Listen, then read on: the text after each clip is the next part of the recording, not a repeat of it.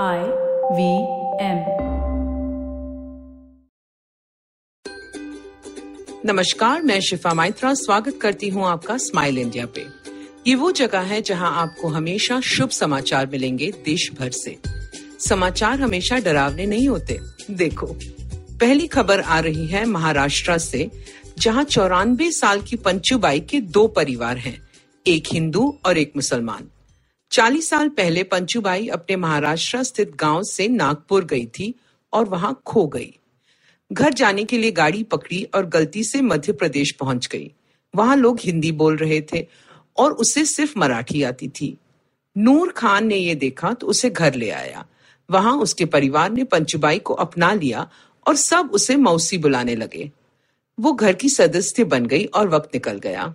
नूर खान भी चल बसे पर पंचुबाई का घर में स्थान बना रहा। अब लॉकडाउन में एक दिन उसने अपने पोते को बताया कि वो पतरोहट नाम के एक गाँव से है। पोते ने सोशल मीडिया पे देखा तो वहाँ गाँव भी था और पंचुबाई का परिवार भी। व्हाट्सएप के ज़रिए उनके पोते से बात हुई। वो भी दादी से मिलना चाहता था और उन्हें घर लाना चाहता था। इसी तरह पंचुबाई लाल गाड़ी में बैठकर उनके साथ निकल तो गई, पर इस वादे के साथ कि नूर का परिवार अब वहाँ उनसे मिलने आएगा। ऐसे किस्से सुनकर इंसानियत पे भरोसा बढ़ता है ना? अब ये बात सुनो एक टीचर की। सुनीता नागकृति औरंगाबाद में बच्चों को पढ़ाती है। साथ ही वो स्काउट्स और गाइड संस्था की सदस्य है। तो महामारी में उसकी ड्यूटी लगी झुग्गी झोपड़ियों में जाकर लोगों को समझाने की।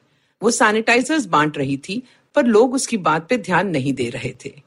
मायूस होकर वो घर लौटी, पर टीचर्स कभी हार थोड़ी ना मानती हैं। उसने कुछ जाने माने मराठी गाने चुने जो बच्चों को पसंद है। उन्हीं के बोल बदल कर दो गज दूरी और बार बार हाथ धोने की बात टाल दी।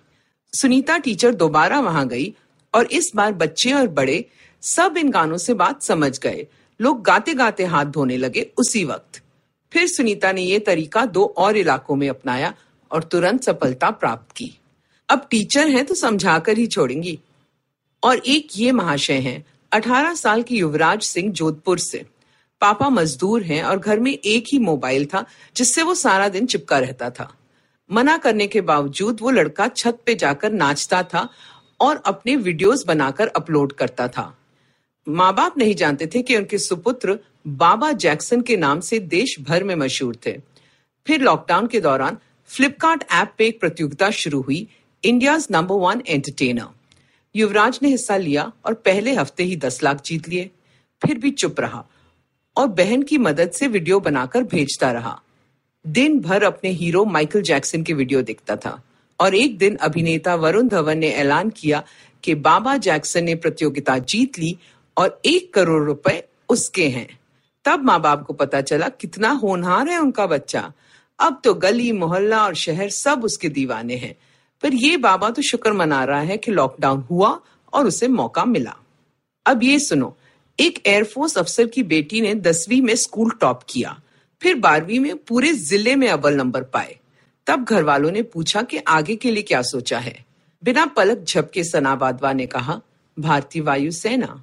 पिछले महीने उसने ये सपना पूरा किया और वायुसेना में अफसर है और सना ने अपने परिवार की परंपरा कायम रखी। वादवा खानदान की चौथी पीढ़ी भी इस देश की सेवा में जुट गई। जी हाँ सना के परदादा और दादा भारतीय फौज में थे। पापा और अब बेटी अब देश की वायुसेना का हिस्सा हैं। गौर करने वाली बात यह है कि इस बार बेटा नहीं, बल्कि बेटी मैदान में उतरी है, देश की सेवा में तत्पर। प्रणाम है इस परिवार को जो पिछले सौ सालों से देश की रक्षा करते आ रहे हैं। अब मैं आपसे इजाज़त चाहती हूँ, बारिशों का मौसम है तो जरा अपने खाने में अदरक, लहसुन, हल्दी, तुलसी और दालचीनी की मात्रा बढ़ा लो। बाकी तो आप जानते हो, घर रहो, सुरक्षित रहो। अगर आपको ये पॉडकास्ट पसंद आया तो और दिलचस्प पॉडकास्ट सुनना न भूले आईवीएम नेटवर्क पे। आप हमें सुन सकते हैं आईवीएम पॉडकास्ट ऐप पे या आई पे। आप हमें सोशल मीडिया पे भी फॉलो कर सकते हैं। हम एट आईवीएम पॉडकास्ट हैं ट्विटर और इंस्टाग्राम पे। और अगर आप मुझसे बात करना चाहते हैं तो मेरा हैंडल है एट शिफा माइत्रा इंस्टाग्राम और ट्विटर पे। मैं आपसे जल्द मिलूँगी तब तक हँसते रहो और हंसाते रहो।